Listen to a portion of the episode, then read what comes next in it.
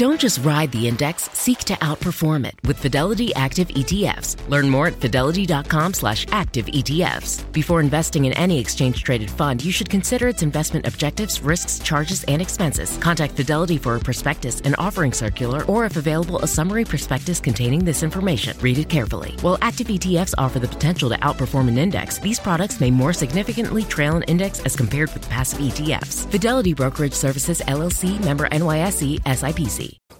To the highlight of civilization, it's called Coffee with Scott Adams. There's never been anything better. And if you'd like to take it up a notch, well, there's a way. There is a way. All you need is a cup or a mug or a glass, a tankard, a tankard, a tankard, chalice or stein, a canteen, jug or flask, a vessel of any kind. Fill it with your favorite liquid. I like coffee. Join me now for the unparalleled pleasure, the dopamine hit of the day, the thing that makes everything better. It's called the simultaneous sip. And it happens now. Go. Yeah, that's good. That's really good. So uh, I saw that uh, Representative Ted Lieu, Democrat, he uh, tweeted some COVID stuff in response to the Twitter files revelations about Fauci, et cetera. And uh, Ted Lieu was immediately fact checked by Elon Musk. uh, apparently, uh, Ted Lieu was linking to some incorrect COVID information.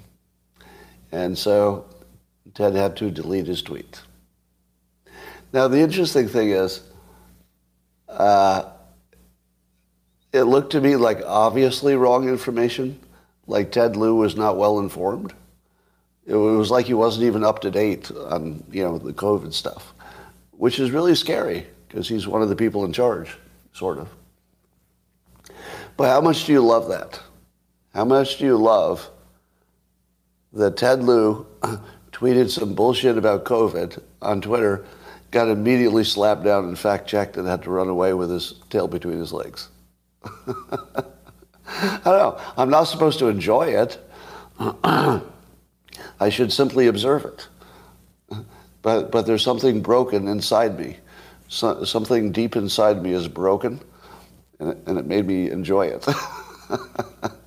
if there's something deep inside you that's also broken, you might be enjoying it too. So uh, all, all of us uh, broken people, we can have a good laugh. Now, what if I told you I was going to do between now and the end of the year? Positivity. Positivity. So let me say that I actually enjoy Representative Ted Lieu. I've had a number of interactions with him on Twitter. And I have to say, he's sort of a cheerful warrior. He, he seems like a decent guy. I could hang out with him easily. Like, like we, could, we could be friends. Like he, he just seems like a cool guy. So I like him. All right. He, you know, he's not going to be right on everything. He's a, he's a Democrat, and so he's going to cheer his team. But decent guy. I would say don't hate Ted Lieu. Um, my, my other favorite story, all the stories are funny today. I think every story is a little bit funny. Is it just me? Maybe am I just in the, that mood or something? Or is, are all the news stories just a little bit funny? So there's a, a Republican who won a, he won a traditional blue seat, George Santos, and he won a seat in New York suburbs. And typically, it had been uh, you know a Democrat uh, seat, but I guess he ran a really good race because he won a traditional Democrat uh, area. Uh, the only problem is, uh, uh, basically, everything in his resume was made up. so he didn't go to college where he said, didn't have the you know, the career that he said. Uh, several of his employees were not killed in the Pulse uh, nightclub shooting. And the, the list of things that he claimed was sort of hilariously uh, extreme. But here's the one that my favorite part of all the of all the fake resume stuff. My favorite part was he founded a charity called Friends of Pets, Friends of Pets United, in 2013 but the IRS and the attorney generals of New York and New Jersey could find no record of it being registered as a tax-exempt organization. Uh, and there was some animal group that co-hosted a $50 a ticket fundraiser with Santos in 2017 and said it never received any of the proceeds.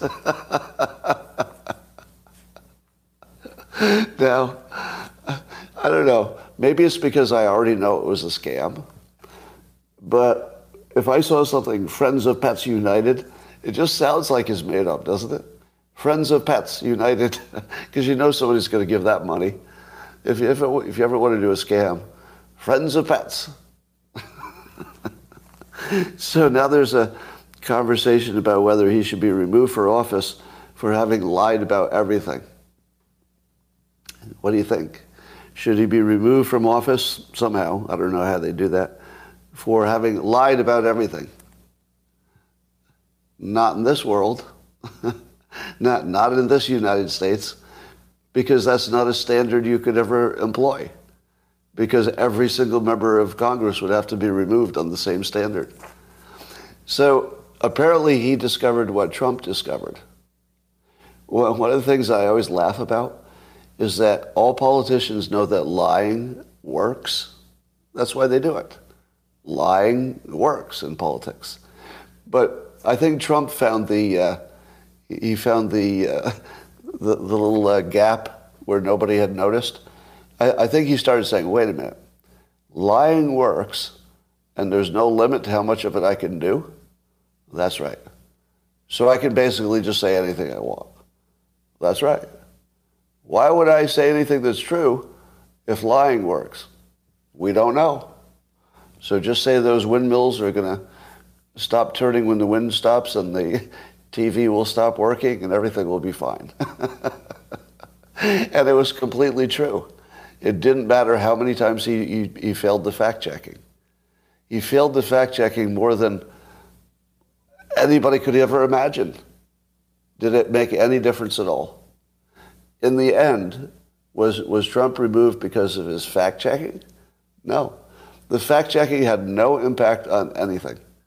Trump knew that somehow. Somehow he knew it wouldn't make any difference. This guy decides that anything he says about his past, as long as it works, eh, eh, good enough. So he just tells these wild lies that are like way beyond the pale, apparently, allegedly. And uh, it worked, got him elected.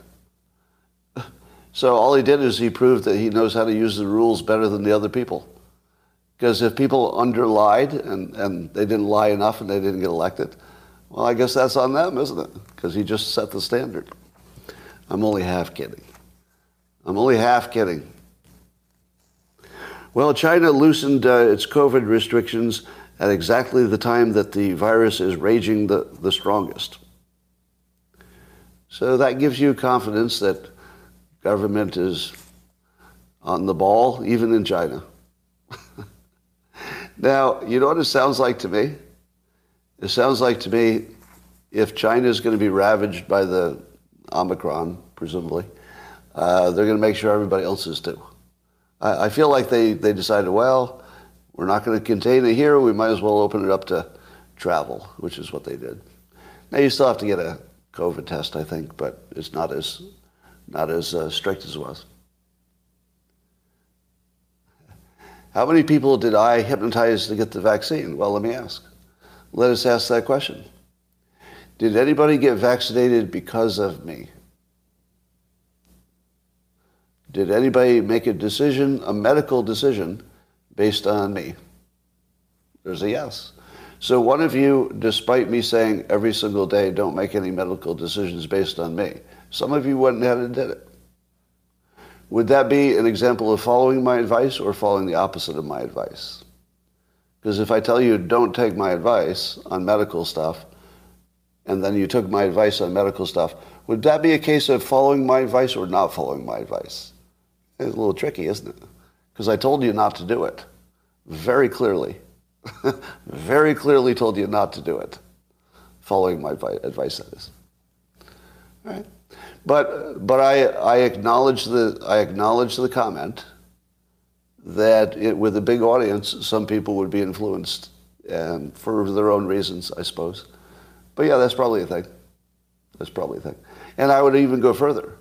I'll bet you if I told you every day, don't take the vaccination, and then I checked with you later, like a year later, and said, all right, did anybody hear me say, I didn't do this, by the way, but this is speculative, like imaginary. If I had told you every day, don't take the vaccination, and then I checked with you today and said, did anybody get vaccinated because I told you for a year not to? There would be yeses. Because people will say, yeah, you're so non-credible that you were so insistent, I just figured it'd be a good idea to go get the... So with a big enough crowd, you're going to get, you'll get people on both sides in every situation. But yeah, probably. It's probably true. There's something I said convinced somebody to get a vaccination despite me having no intention of doing that. Probably. Um, so Dr. Robert Malone is tweeting that there's a new meta-analysis of ivermectin. Does this sound like repeat news? Uh, does this seem like Groundhog Day? We've been here before. And how will this story go? Well, people will say Dr. Robert Malone is the inventor of the mRNA technology, and he's been saying ivermectin works probably for a long time. And now this meta study, which is the best of all kinds of studies, say some people, um, shows that uh, there's a very identifiable effect, positive effect of ivermectin. So, so then we conclude that we have this big meta-analysis that shows that uh, 29 out of 63 studies show that ivermectin has a positive effect. And if you, if you do a meta-analysis where you take all the studies and kind of lump them together, uh, the, the average or the net, I guess the net would be the way to say it, the net is that ivermectin looks like it works. So, so we're done here, right? Big old meta-analysis, 63 studies, 29 say ivermectin work. And then the, the doctor who is the inventor of mRNA technology, or at least he was involved with the invention of it, says, take a look at this. So is everybody good now? Is that settled science now? You're all, you're all settled, right? Oh, you have complaints about meta-analysis? all right. So here's my theme that I've been telling you for a while. Is is Dr. Robert Malone credible on medical questions? Yes or no? Is Dr. Robert Malone credible on medical questions? I think we'd all say yes. Now that's different from being right, correct? Right. That would be his area of expertise. And when he's talking in his area of expertise, uh, I feel I would be influenced by his opinion. That doesn't mean he's right. You know, experts can be wrong. But yes, he would be a credible voice in the medical field, specifically this. Now, how many of these studies did Dr. Robert Malone do? I think zero, right? Like he didn't do any studies. So he's looking at studies. So what, what is uh, Dr. Robert Malone's expertise in evaluating studies? And specifically his expertise, expertise in meta studies. Meta. None. None. So what you're hearing is somebody completely outside of his field of expertise giving you some information in a tweet. If somebody completely outside their field of expertise, data analysis, tweets something, should you say, well, that's credible because it came from somebody who's an expert in an unrelated, well, it's related, but a different field? You should give it no credibility. Yeah. The, the correct way to analysis, uh, to analyze that is it doesn't matter who tweeted it because it's not his field. Um, now, did you catch my magic trick? How many of you caught the magic trick? I told you that 29 out of 63 studies says it works. You know that's less than half, right? How did, how did you hear it as it works if most of the studies say it doesn't? And yet you heard that it works. How did you hear that? Does that mess up your brain a little bit? I, I, said it, I said it plainly. I said that fewer than half of them say it works, which means most of the studies say it doesn't work. Most of them. Now, a meta-analysis, you take the ones, you know, the ones that say no, the ones that say yes, and you put them all together as if it were one big study, just artificially, and then you see what that looks like. Do you know why that doesn't work? Do you know why the, a meta study of this nature is completely unreliable? Because it depends entirely on whether the biggest studies were right or not. If the biggest studies were correct, like they got the right answer, then you got the right answer when you put them all together because they, they biased it toward the big studies. If the biggest study happened to be wrong, and remember, ha- roughly half of the studies were on the other side. So you don't know if you're picking, you don't know if the biggest study was right or wrong. You just know that it biased the entire average so much that it was like basically, it was just that one study that mattered, which could have been wrong. Now, how many studies are typically wrong? Uh, just in general, not, not about COVID, but in general, about half, yeah. About half of all studies turn out to be debunked. Now, of the half that are not debunked, how many of them are valid? Half of all studies get debunked, half do not. Does that mean the half that do not get debunked are the good ones? Nope. doesn't mean that at all. It means they just haven't been debunked. It doesn't mean they're true.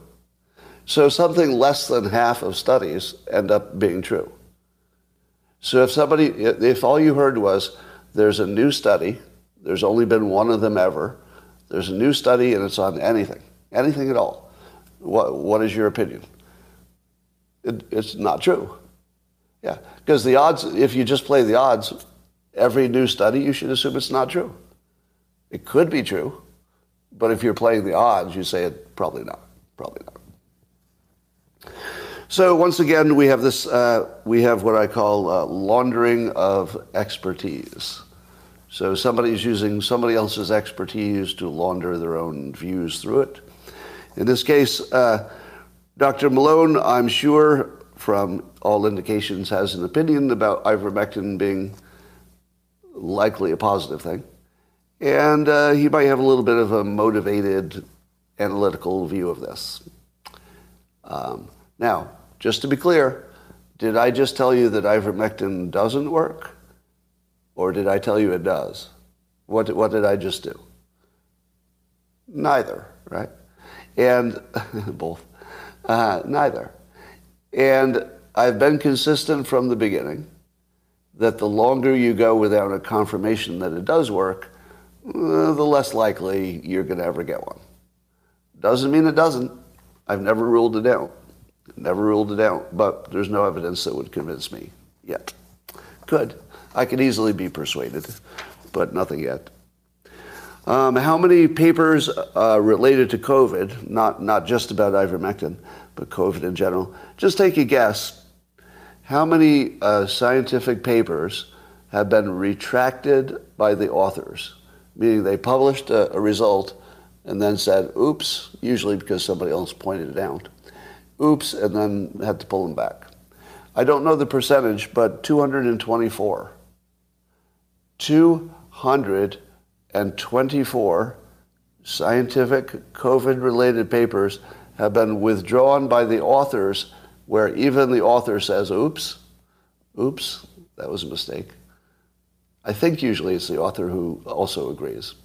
In some cases, it might be the scientific publication itself, I think. But I think the author usually also is part of it. Yeah. So, yeah, the question is, and of how many, right? But how many do you think? How many scientific papers? Oh. And how many of them should have been withdrawn that are, have not been withdrawn yet? I don't know. But you should be aware that the, the state of science is chaos. So, you know, be, be uh, be an informed consumer when you hear a study says something. All right, um, speaking of studies, I like studies that are amusing. So there's a new study that, uh, asking people in society who they trust. The people they trust the most still are scientists. So society trusts scientists the most, and of all the different categories of people. Probably a good thing. I mean, compared to the alternatives. Who do you think they trust the least? The answer is government and journalists are the two at the bottom. They trust the least their government and journalists, and they trust the most scientists. Now, here's the trick question. See if you can get this right. Why do people trust scientists the most? Why? Why are they at the top? Who, uh, where did you get that information? Because you probably have the same opinion. You believe it because who told you that science is, is what you should trust? The government and journalists told you to trust science. Do you know why? Because then when the government that you don't trust and the journalists you don't trust tell you to do something, they will say, don't trust us. Look at the science that we funded. And then look at the, don't look at the science that we suppressed. So the, the two groups that you trust the least, government, which includes schools, right? Governments determine what the schools are doing. So governments and journalists tell you that the scientists are who you should trust, and then they use those scientists to launder their own bullshit um, preferences through them. So they say, oh, oh, uh, uh, this is a good policy. You should all do it because the scientists say so. Well, why do you believe the scientists? Well, don't believe us, believe the scientists. Why do you believe the scientists? Because the people you don't trust told you to believe them. Am I wrong? Do, you think you were born and you just sort of grew up knowing scientists or who to trust? Was that like a natural, organic thing? Did you, did you do your own investigation? Did you do a deep dive? Huh, who should I trust? Let me do some research, find out who to trust. Nope, nope. The people you trust the least, the government and journalists, tell you every day to trust the scientists. And so you do, because you believe the people you believe the least. Why do you believe that? I don't know. I don't know. I have no idea why you do that. Stop doing that. Don't do that. All right, uh, Whoopi Goldberg, as you know, was suspended from The View, I guess. I don't know, is she back or permanently suspended? I don't know. Don't care. But uh, she said controversial things about uh, anti Semitism. And she said it's not about race. She said the Holocaust wasn't about race and was simply white on white violence because Nazis were white, and according to her, Jews were white. Now, as one Jewish expert, well, actually just a smart guy, I guess, uh, I don't know if he was an expert, described, and I think it was a good description, is that whether or not Jews are considered white depends entirely upon your own bias. it has nothing to do with them. Like, you know, if you want to be racist, well, then they're whatever you want. If you don't want to be racist, then they're whatever you want. You know, whatever works for you. So basically, it's like the one group where nobody seems to be able to agree. It's just, you know, do we want to be, do we want to be uh, abusing them today? Well, then we'll say it's this or that. So, and I agree with that. I think that there's a like a, a cultural, you know, agreed upon definitions of things that is different from whatever scientific things it would be. And so uh, Goldberg, uh, Whoopi did apologize, but now she's doubling down, I guess, saying more things about that. Um, but I have some advice for you on this topic.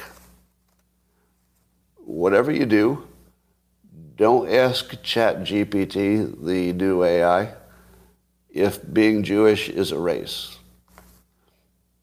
Don't do it. Because it's going to agree with Whoopi Goldberg. and, uh, and, that's not good.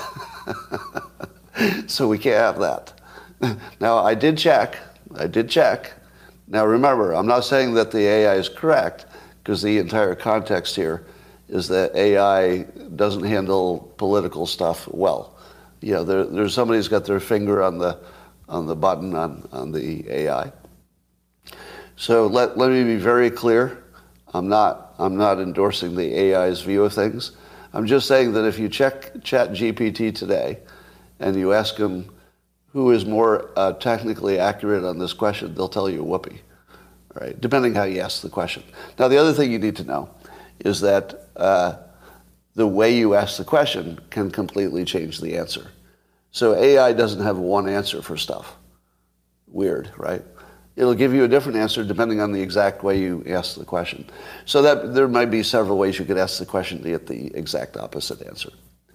But here's my point. It has nothing to do with uh, the Whoopi anti-Semitism thing. She's on her own. I'm not, I'm not going to defend Whoopi. right? Whoopi's on her own, right? She, she knew what she was doing. So uh, my bigger point is this. What are we going to do when AI start, starts disagreeing with us on stuff? What are we going to do?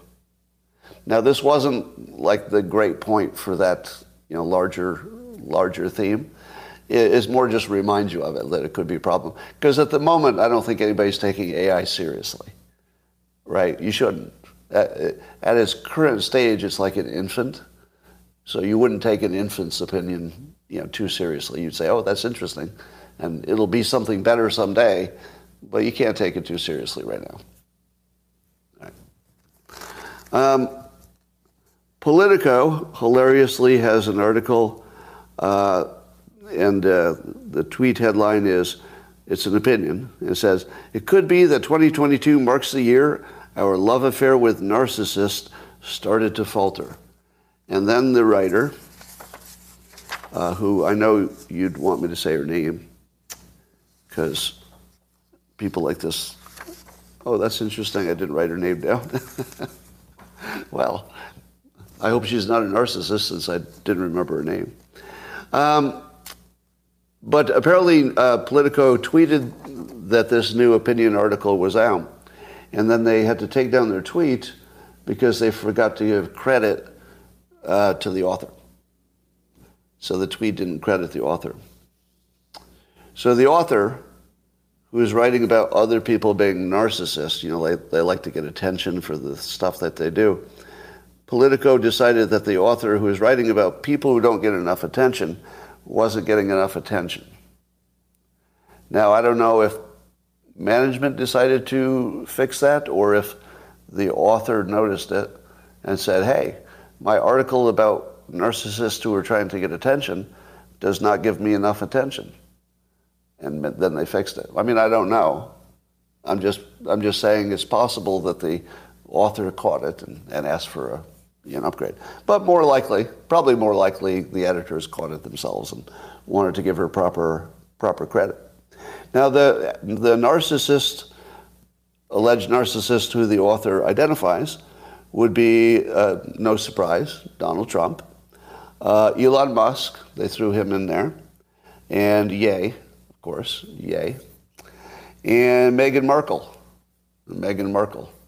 What, what do you think happened? Uh, what do you think happened when they threw Meghan Markle in the narcissist category? The uh, a good number of the Politico readers went, What? What narcissist? I don't see a narcissism with Meghan Markle. All I see is somebody who's uh, part black and is being uh, subject of horrible racial discrimination. And you should stop saying that strong black women are narcissists. Because there's nothing like that going on, that's for sure. Huh? Huh? Now, do you know what projection is? Projection is when you think the other person has a problem that you have. Do you think that a person who writes opinion pieces in Politico doesn't like attention? now, I get that there are people who like attention and people who don't. But do the people who don't like attention become writers for Politico and do opinion pieces?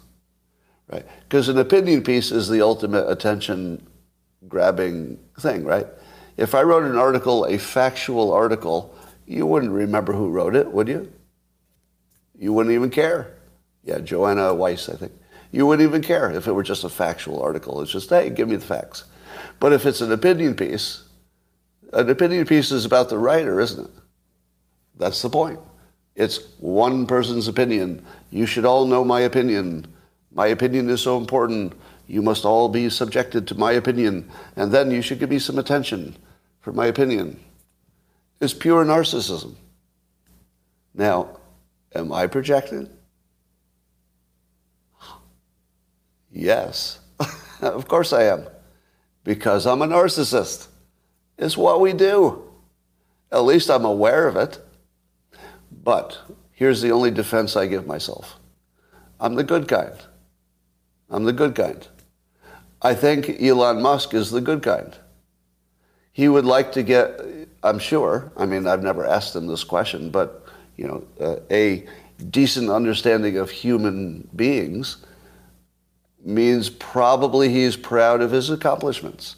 Maybe he'd like you to notice. Don't you think? don't, don't you think he'd like to be known as somebody who fixed big problems? Of course. Do you think he's doing it only for the money? Apparently not, because he has enough of that. So something is driving him to do things which well, a lot of people, including me, would say seem overwhelmingly positive for society. You could argue that, but that's my opinion. And do you want, do you want fewer of him?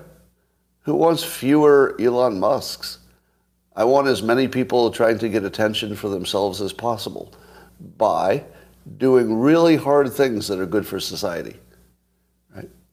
Now, I've told you that my, um, my organizing principle for life, maybe I only told the locals people, um, my organizing principle is to have the largest funeral that I could possibly have. Does that not sound like the most narcissistic thing anybody ever said? It's exactly that. It's not even slightly anything else. It's not even like, well, it's a little bit of this and a little bit. No, it's, it's only that. it's that exactly. And it motivates me. Should it? I don't know. I, you know, I, I don't argue should. I just argue yes or no. Does it? It does. So it motivates me in a way that I think could be good for the rest of you. So let's do more of that. Now, is Meghan Markle uh, motivated by making the world a better place? I don't know. I can't read her mind. It's entirely possible that her inner thoughts are as pure as they could possibly be. Maybe. I don't know. Um, but nothing, nothing that I observe would suggest she's anything but exactly what most of you think. yeah, I don't even, I'm not going to label her because I feel that's unfair. But I feel like you can all see what's there. You're all looking at the same stuff. It might be two movies on one screen, but you can certainly all, all make your own uh, observation. Yeah, bless her heart. uh, yes, George Steele, that is exactly why I stopped the sentence where I did, because you would have said that. Um, all right. Here's one of the best reframes I've seen in a while. You know how we get all worked up over opinion pieces like that one? Why do we get worked up over opinion pieces? Here's a reframe to help you out from Henry Henry. That's his Twitter name, Henry Henry. Uh, he says, uh, I usually ignore opinion pieces since it's just one person's opinion.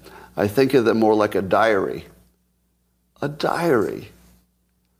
That's perfect because you would not be influenced by somebody's opinion in a diary, right? The, because the diary tells you that's just somebody thinking thoughts. It has nothing to do with you. It's just their own private situation. The fact that they published it in Politico doesn't make it any less their private thoughts. They're just public now. So why would you care? Why would anybody care about anybody's diary thoughts? Kind of, kind of a good reframe. It's a good reframe. I think I might use that one. I might borrow this Henry Henry. Note to self. All right. Uh, interesting exchange between, uh, I guess, investor Ross Gerber and Elon Musk on Twitter. So Ross Gerber tweeted, uh, Tesla stock price now reflects the value of having no CEO.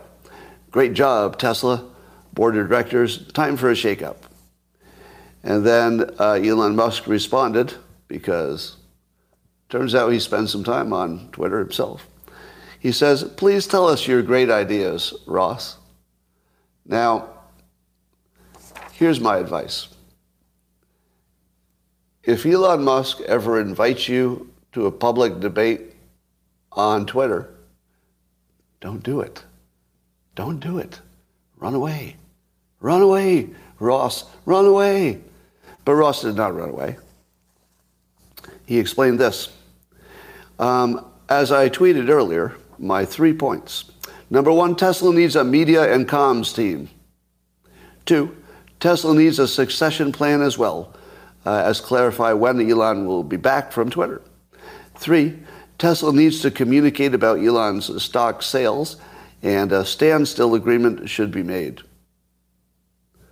Elon Musk tweets back, Go back and read your old Securities Analysis 101 textbook, he says.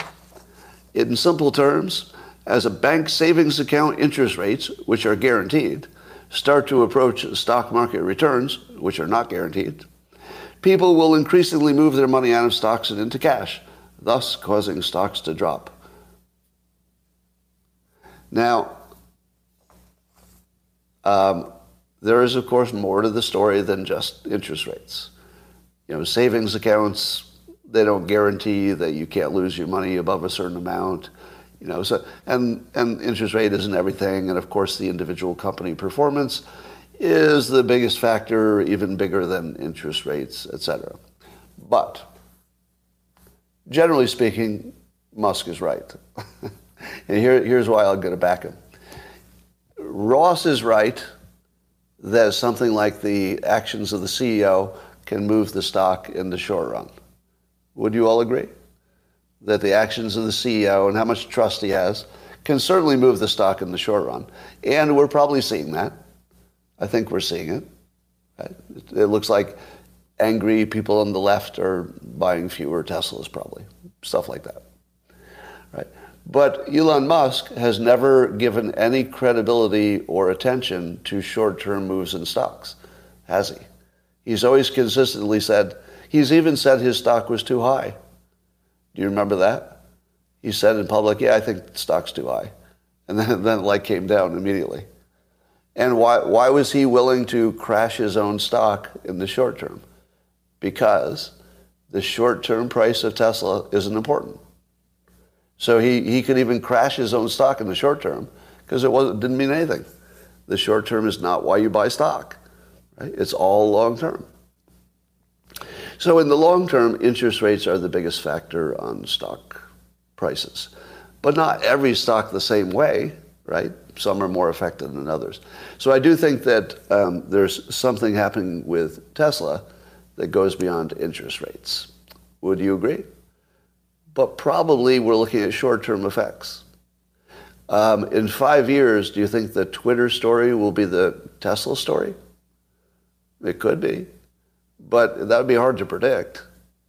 So, you know, you have to take a five-year uh, range. You know, the, the whole Elon Musk Twitter story could be over in 12 months. You know, in 12 months, he could have a strong president. He could have pulled completely back. People still like good cars. Tesla takes off. I mean, anything could happen. Anything could happen. But I wouldn't do a debate with Elon Musk in public about anything, really. That's not going to work out. Uh, what do you think about, uh, was it Abbott who shipped 50 uh, recent immigrants to uh, Kamala Harris's home in D.C.? And what did the people on the left say? You monsters because they were dropped off in 15 degree temperatures, freezing temperatures. People who had no homes dropped off in 15 degree temperatures. And then they had to sleep on the sidewalk for the rest of their lives. Terrible. Wait, I'm getting an update. It turns out that nobody, nobody slept on the sidewalk. Actually, no, none of them slept on the sidewalk update. Uh, they, they, all, they all were indoors somewhere, I don't know where, but they all slept indoors. Getting more updates? It turns out that the temperatures indoors are very similar everywhere in America. Right, right around 70 degrees. You know, some 68, some 72. Sometimes your grandmother's at 80. But basically the indoor temperatures Very, very similar from, from Texas to DC. Very similar. And yet, I saw so many people tweeting on this point, and yet you had to wait for me to point out the most important fact of the story. Indoor temperatures, very similar, very similar wherever you go, indoors. All right. Um, I have mixed feelings about using the immigrants for political stunts. It is both uh, creepy and immoral and unethical, and it's working. So what am I going to do with that? Right? If it keeps working, you know, uh, who knows if it's working? But it, but it does look like it's changed the debate. And that's what they were trying to do. All protests are uncomfortable for people who are not part of the protest. It's like that's what protests do. They impose pain on people who weren't part of the protest. And, and, and if it's a little bit of pain, we say that's part of the process. All right, you know, because we want the public to be able to protest. We want the public to be able to push the government when they need to. So, so when, when a protest, and I would call this a protest, it's government on government protest, but it's a protest. Um, I would call it a protest. If a protest puts pain on people who are, who are innocent, unfortunately, that's what protests do. You know, when protesters block the street, you can't get back to your house for five hours, but you don't die. It, and you, it, it wasn't your fault. You were just trying to get home. So, I don't know. I, I think in terms of what is standard in America, we do put pain on innocent people. This is like a, it's an example that you can't feel comfortable with because it's the, uh, the least powerful people, you know, the people who are in the worst situation who are taking the pain. But on the other hand, what exactly were they used to? Do you think they had a worse day in Washington, D.C. than they had in any of their days prior to that? Was that their bad day? Probably not. It was probably a day they were warm and fed and hanging out with people who spoke their language and figuring out where they were going to be. They were probably saying to themselves, we're 95% to our destination. Don't you think? We're, we're 95% successful. This is going well. And we're eating, we're warm, and, I, and pretty soon I'll have a plan for where I'll be next week and I'll have a job. I know. Uh, I will tell you one thing that you should not get lost. You know, don't lose this in the story, you know, losing the forest for the trees. How brave are the people who are coming here? It's crazy, isn't it? Have you ever like put yourself in their shoes? How brave would you have to be to make that trip without knowing exactly how you were going to make it all work? You'd have, you'd have to trust that you could figure it out along the way. It, it's just, it's insane the level of bravery.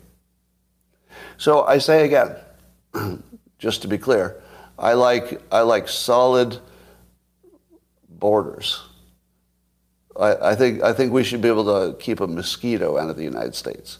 But separately, we should have some kind of an economic bipartisan group that figures out how many people to, to let in under what conditions. And I'm not sure I know the number. I mean, it might be 2 million is the right number. I would be completely non-surprised by that. You know, if actual legitimate bipartisan people said, you know, we kind of need two billion a year. That's entirely possible. Maybe not the exact mix. That's another question. But we probably need about two million a year. That might be what we need. I don't know.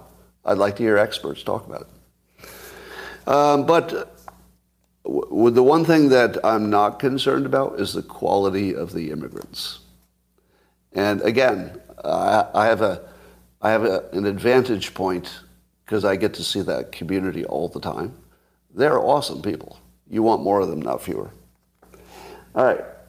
There is something very good happening in the fentanyl world. It looks like the free market, with some charity involved, a nonprofit, uh, are going to solve what the government uh, is largely ignoring, which is fentanyl overdose. Yeah, there's a pharmaceutical nonprofit that got some kind of priority review, which means the FDA will, will look at them quickly. uh, for this uh, Naloxone drug that you can spray up somebody's nose if they had an overdose. Now, right now, you need, depending on where you are, you might need a prescription. That's not true everywhere. But it's like $100 without insurance. Yeah. So Narcan right now would be $100 without insurance. How many drug addicts are going to spend $100 for Narcan just in case? Right? It's sort of impractical. And, and also, how many people are going to have it just in case somebody they know needs it? Like, would you buy a $100 item just in case a stranger needs it someday? Some would, and some did. I know some people who did, actually, carry. Uh, but but they can get the price down, to, I think, to $18. So it'd be almost a nonprofit situation. So at $18, and it's not an injection, right? It's not a needle. You, you literally, if somebody's just laying there in a passed out, you just stick it up their nose and pump it a couple times. Done. Apparently it works well. So yeah, so for 20, you know, under 20 bucks with, I don't know if there's tax or whatever, but for 20 bucks, uh, everybody's going to have one. Like, there's no way I wouldn't have, I would have two or three in my house at $20 and no, uh, you know, easy availability and no prescription. I'd have two or three. I'd keep one in my car and I'd keep one in my garage. And the one in the garage would be in case a neighbor needed it and I'm not home because I can open my garage remotely. So, um, so take my neighborhood, for example. My neighborhood is super wired. Um, if anything happens anywhere in the neighborhood, a, a WhatsApp alert goes out, and everybody in the neighborhood, everybody in the neighborhood goes, "Who's doing what?" All right, let me take a look at this. And everybody's on the street, like looking for the perpetrator. You know, we're, we're all looking at our security cameras from like 15 angles and shit. You come into my neighborhood, we got a picture of you. we got a lot of pictures of you if you're in my neighborhood. So, but ima- imagine, if you will, the, the alert goes out and it says there's an overdose at this house. Does anybody have this stuff? And I'm on WhatsApp. I go, yes, I do. I'm not home. Garage door just opened. And somebody can literally run, you know, two houses down, run into my garage where I tell them it is, grab it, run back, and save a life. So basically, I could control, you know, with the, with the systems that we have in our neighborhood, I could control a maybe a like a five block radius and keep people alive within my five blocks. Like I can, I can own that. You know, as long as somebody in the neighborhood sends out the WhatsApp, the drug's there, five blocks. So I, I can own that five blocks. Right?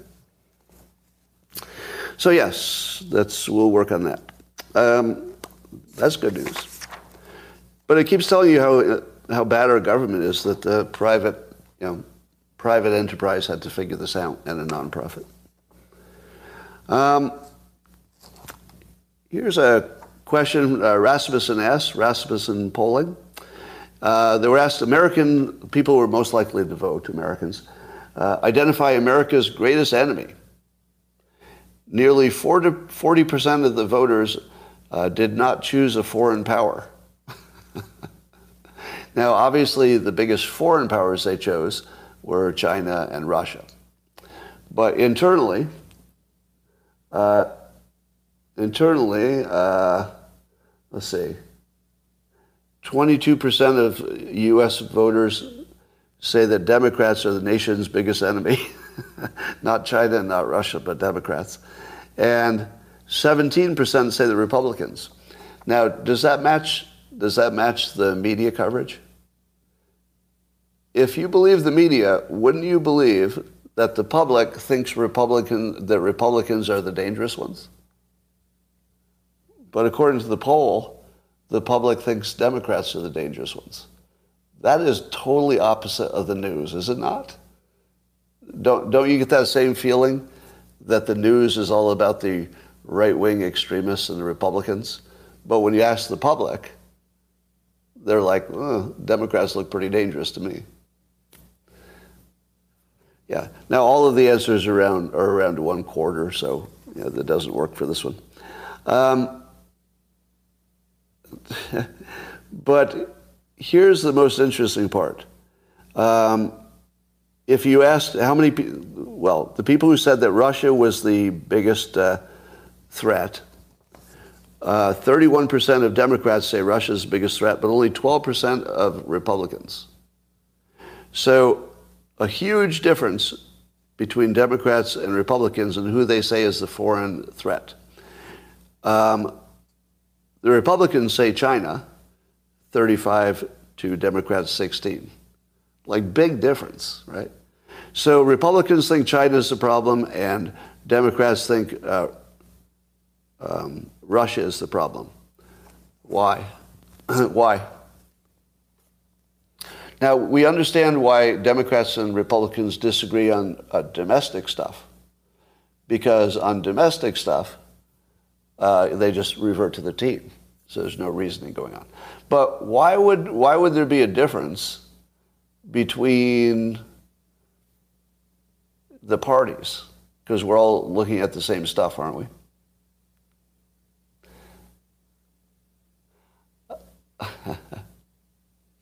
Yeah. So it's probably a Trump effect.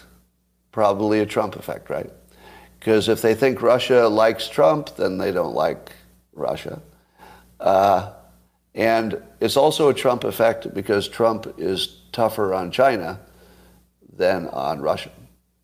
So it makes sense. Trump convinced a lot of people that China was the bigger thing.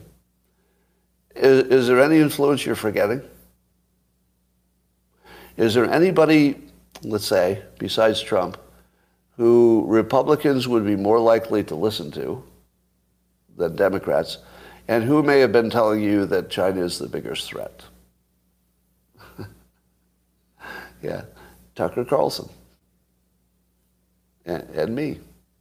Now, I call it the Scott effect because I did set out to change the public opinion exactly the way it has changed. But Democrats don't listen to me. So whatever influence I had was probably on one side. Uh, now, I don't know how to you know, like unpack like who had the most impact. Uh, it's got to be Trump, right? But beyond that, I don't know. I just know that whenever I tell you I'm going to do something, it seems to happen, and even I don't know why. Like it looks like a coincidence. Who knows? Who knows? Well, ladies and gentlemen, I believe this brings us to the, the end of our prepared notes. Was there any was there anything I neglected? How about your own eyes and ears? Don't believe those. He's an MBA, not an economist. You talking about me? I'm both. I have a degree in economics. Um, did we find out if Pence is running or not? Yeah, there was some confusion about that. Maybe he filed, but I don't know. Maybe filing doesn't mean you're running. PSA about Jesus being a refugee, didn't see that. Scott, our intel agencies are our biggest problem. That's reasonably likely. Um, Scott reframing syndrome. Oh, gratitude. Right. Thank you. So we're gonna we're gonna show some gratitude to uh, people and things. Anybody anybody have anybody that they want to throw into the mix? Is there anything that you feel a little extra gratitude for? Let's say something we would recognize, the rest of us. Uh, what kind of I've got the Clapton Strato. Your wife. Uh, the internet. Well, thank you. I appreciate what you say about me. All right. Well, we appreciate each other. I'll, I'll take that as a given. Appreciate the Constitution. Uh, I, I'll join you on that one. I'm going to appreciate the founders of the Constitution. They did a hell of a job. like it's hard to imagine anybody doing a better job on anything than the Constitution. It's amazing. Um, Elon Musk. How about some appreciation for Elon Musk? uh, I appreciate the hell out of him because I do think that he was he's doing what he's doing for larger purposes. I don't think he bought Twitter to make money. Like I really don't. So huge appreciation for that. Will he be perfect? Will he never make a mistake? Of course not. But he's pretty transparent, and I'll take that. Um, with a maple neck. Oh, okay. Oh, um, thank you. I'm glad I triggered some improvements. Um, I would like to also show appreciation for the independent podcasters who I think are saving us, honestly. Imagine what the world would be like without the independent podcasters. It, it's that scary world because uh, everything we'd know would be sort of coming from the news. That'd be terrible. Yeah. Joe Rogan, again, uh, national treasure. Joe Rogan is willing to take the hits, and he's a national treasure. About internet dads, yeah. I have an appreciation for the internet dads who are trying to keep keep the world from going off the rails, right? Your Tim Pools, appreciation for that. Uh, Viva, yep. V.D. Hanson, Joe Rogan, we mentioned, yep. Lex Fridman, Cernovich, Mike Cernovich, Naval, Jordan Peterson. Yeah, very, Megyn Kelly, Dave Rubin, all very, uh, Michael Malice. Triggernometry, yeah, these are great ones. all right, I, I have to say one more thing about Andrew Tate. Andrew Tate. So yesterday I saw one of his clips, which he does brilliantly, by the way. So if I ever if I ever suggest that he's unskilled, that that you heard it wrong. He has a lot of skill, and he's he's pulling it together in a very amusing way. But one of the things he says is that uh, marriage is for idiots, basically. If you're a man, if you're a man, getting married is basically just a sucker's play. It's just it's just stupid at this point. And uh, I'm not saying that I'll agree with that or disagree with it, but he's putting that out there. And here's the part that's interesting He's not alone. It's one of the biggest emerging themes on social media is that marriage doesn't make sense for men. Ever. It's just like a sucker's play. And nobody had been saying it directly before. So, so that's, that's a value that uh, Andrew Tate is adding to the uh, conversation, just because he says it directly.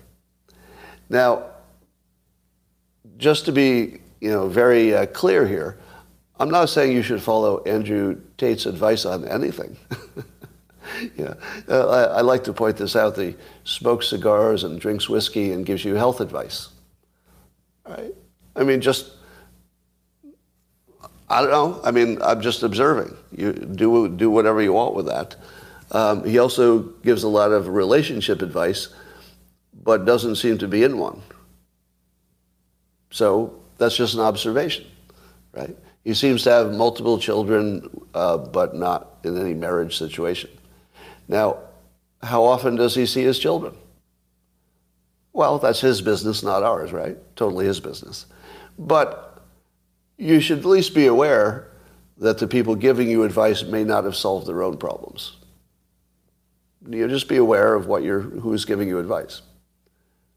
And by, I would say the same thing for me, by the way. If I ever give you a relationship advice, you should throw it in my face. You, you have full, full authority to say, how did it work for you, Scott? To which I say. Got me.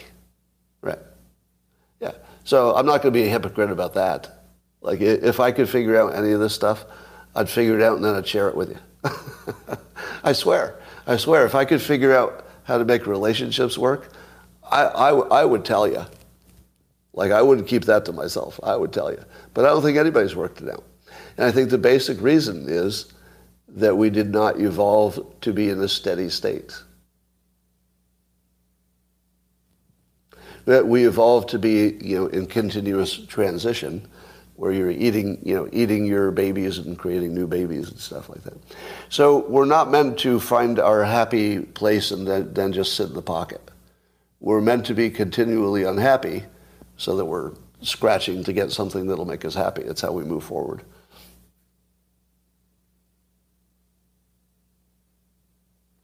My relationship advice is the reason you're happily married? Well, maybe I got lucky on that one. maybe I got lucky on one. No Ye talk today. Yeah, Ye's been kind of quiet. I'll talk about him if he gets interesting. Have you banned any words in chat? Mm, I don't think so.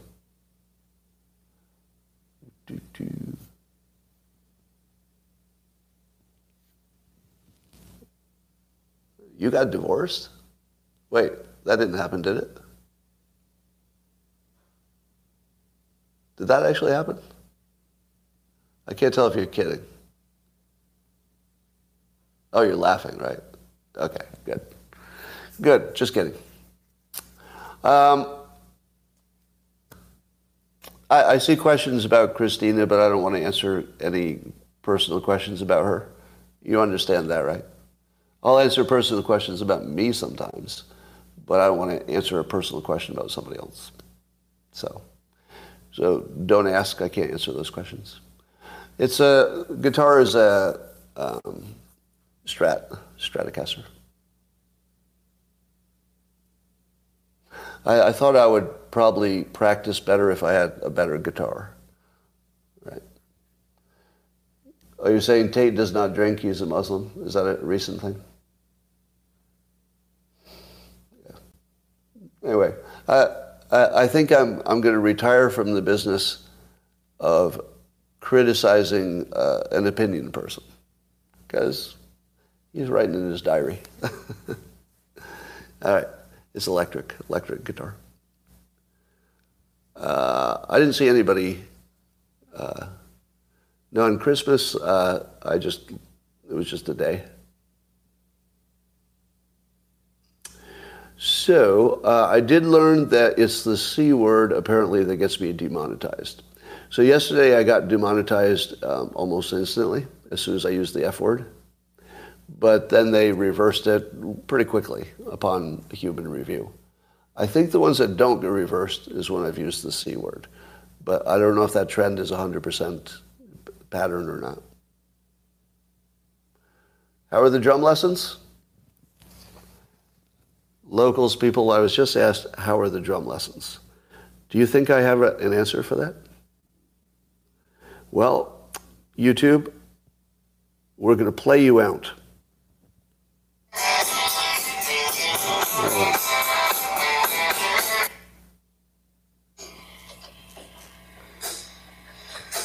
You start. This is me and my uh, drum teacher jamming.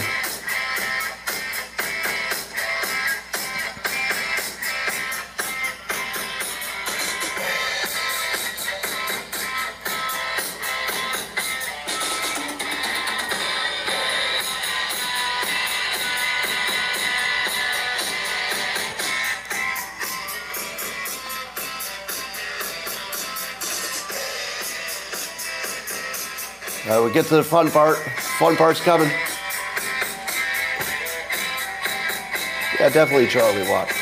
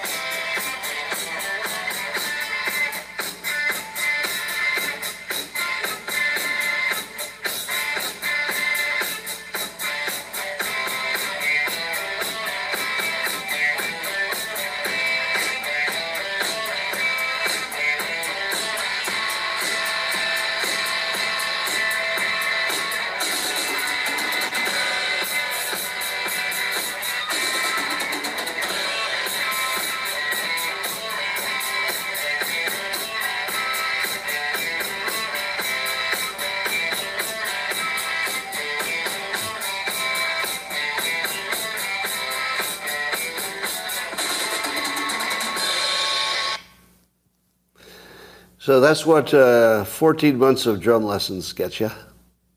Once a week, 45 minutes. So that was my uh, that was my guitar slash drum teacher who was jamming. Now, what you don't know is that that wasn't an actual song. That was just that was just me practicing beats, and my guitar teacher can play along with anything. So I just laid down a bunch of different beats, and then he adjusts to the beat, and then we we jam for a while to a new beat, and then I change the beat and stuff. I can't even explain to you how much fun that was. I probably enjoyed, so that was just yesterday, did that yesterday? I probably enjoyed that um, two minutes as much as I've enjoyed anything non sexual my entire life. Well, you just watched two of the best minutes of my whole life. and part of it is, uh, I, have I've said this before. I have insane levels of, just insane levels of planning and determination, which has served me well. And so from probably the age of, I don't know, 10 years old, I wanted to be able to do that. Like exactly that, from the age of 10 years old. And couldn't do it until, you know, my mid 60s. And I'll tell you a specific thing that, that sparked it. I walked into the, uh, um, the gym of my little high school in upstate New York, and they were preparing for um, a dance that evening. And there were some of the high school kids in my tiny little town had somehow gotten instruments and taught themselves to play. So there was a band that they were all self-taught. They just listened to records and said, well, do this. Somehow they learned how to play guitars and drums. And the drummer, who was a new kid in town, uh, uh, Dave Huber. Now, I hope, I, hope, I hope he's still alive, and I hope somehow he sees this. David Huber. Because I want him to remember, uh, in case he remembers the moment. So, so there's a bunch of high school kids who are milling around in the, you know, on the gym floor, and the dance hasn't started. The, the dance will be hours later. But the band is just getting set up on the stage where we can all see them. The drummer, David Huber, sits down in the drums and starts playing. And just starts like knocking out this, this whole drum solo. And everybody just like stopped because we didn't know he had any talent, right? He wasn't like a good student or an athlete. He was just somebody who knew how to play the drums really well. And he starts ripping out these drums, and our entire impression of him, I think, as one, changed, right? Because he was a new kid. We didn't know who he was. We knew he wasn't an athlete, and we know he wasn't doing that great in school. So that's what we knew about him. And he sits down the drums and he just kills it. And did he get laid? Oh, yeah. after that day, he did, he did great. He did great after that day. And I had a moment. I, I stood there in that gym and I said to myself, someday I'm going to feel that. That whatever it is he's feeling up there, because he knew he knew he was moving the whole room, like he controlled the whole room just by sitting down on the drums. And I said to myself, I'm going I'm to be that guy. I want to feel what that was. And I just spent well over 50 years trying to figure out how I could open my schedule enough that I could do that just once. And that was it. You, you, you saw the culmination of 50 years, literally 50 years to do that for two minutes. How happy do you think I was yesterday? And still, like, so happy. You, you rarely get to, to you know, achieve a 50-year plan. I mean, that's pretty unusual. There it was. Now, the reason I had to wait so long is because I was still drawing every day with my hand. And I didn't want to do anything that would, you know, first of all, take a lot of time, but also I didn't want to ruin my hands. So now I'm semi-retired. My art director does the drawing for the Dilbert comic. So, you know, I thought I had a little, little hand uh, resource available. Anyway, so that's where that is. And I'm, I'm taking up the guitar as well. seeing if I can have any progress there. I'm up to four chords. Four chords played very slowly with some of the strings not, not entirely making the right noise. Uh, Dilbert art is much better now, better than it was. And certainly my art director is better than I am. Which chords? C, G, uh, E minor, and D. Um, guitar may take longer than drums. Well, maybe, but I'm told that if you can get those four, four chords, you can do a whole lot of songs. So it might be that the guitar can get me to playing faster, but all you would need to know for drums, I'm pretty close. Like the, the total body of skill and information about drumming, I'm probably 80% there. But I'd be able to play entire songs on the guitar being 10% there. Does that sound right for you guitar players? Like I could play a song only 10% capable. The other 90% takes the rest of your life. With drums, you could get to 80% in 14 months. And then the other 20%, you know, the rest of my life. And a, and a capo for other keys? Capo? Yeah. Um, try walk, don't run. Stairway to heaven, yeah, that'll take a while. Um, that damn 27, what? All right. Uh, I bet you. yeah. Now, here's my theory about why musicians um, get a lot of action. So, this is related to something I've said before. I believe that everything that we think and do and the way we act as human beings is a projection from our mating instinct. That everything you do is because of some connection to mating. You know, you might not be aware of it, but even the clothes you wear are sending a signal, the job you take, basically everything. It's just a mating you know, projection. And that means that women, well, it doesn't mean it, but women, I think, are evolved to spot uh, characteristics in men that are, um, that are, let's say, proxies for good genes.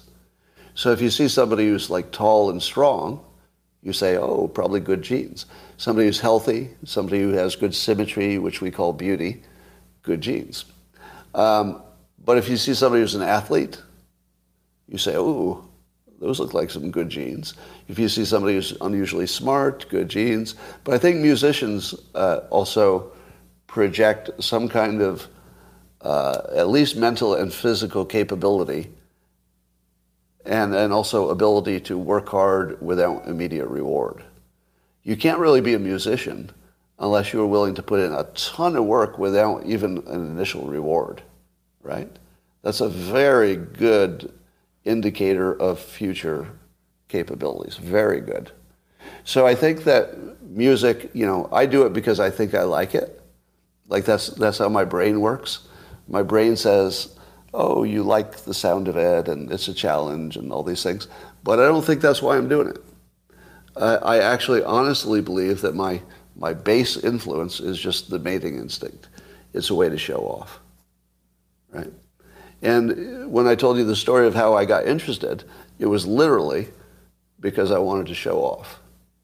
Like, I'm, I, I feel I'm very connected to my mating instinct because I never fool myself that my, my higher level thinking is guiding anything. Like I always think my higher level thinking is just rationalizations for shit I wanted to do. And the stuff I want to do is just related to my mating instinct, uh, li- either directly or indirectly. And, um, and by the way, drumming, I believe, also has an evolutionary um, connection.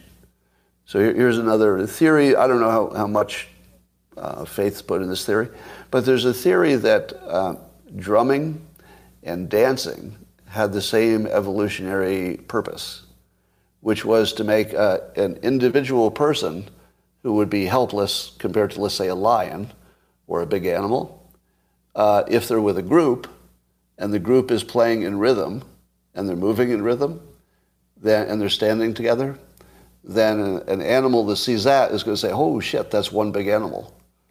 Like I could take one, one human easily, but I, I can't take this big group of people. And likewise, if you were going to attack another tribe, would you attack a tribe that could put, put on a musical show where they're dancing to the rhythm? Because as soon as I saw that, I'd say, um, they're coordinated. I do not want to attack anybody who's coordinated, right? Because that's, that's a sign of capability, coordination. So I think, I think drumming and dancing were always a defensive, um, a defensive habit. And that you know, we've come to love it, so we think we do it because we love it. But I think it's all, it's all based on self-defense, which is ultimately related to your mating instinct. Because you're, you know, there's no point in mating if the lion is going to eat your baby. So it's all related.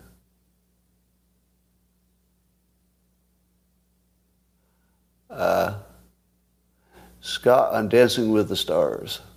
That'd be the worst thing. Me on Dancing with the Stars. Terrible idea. Bam Bam wants us to know, uh, quote, I'm not wearing underwear. Thank you. Appreciate that. All right. Um,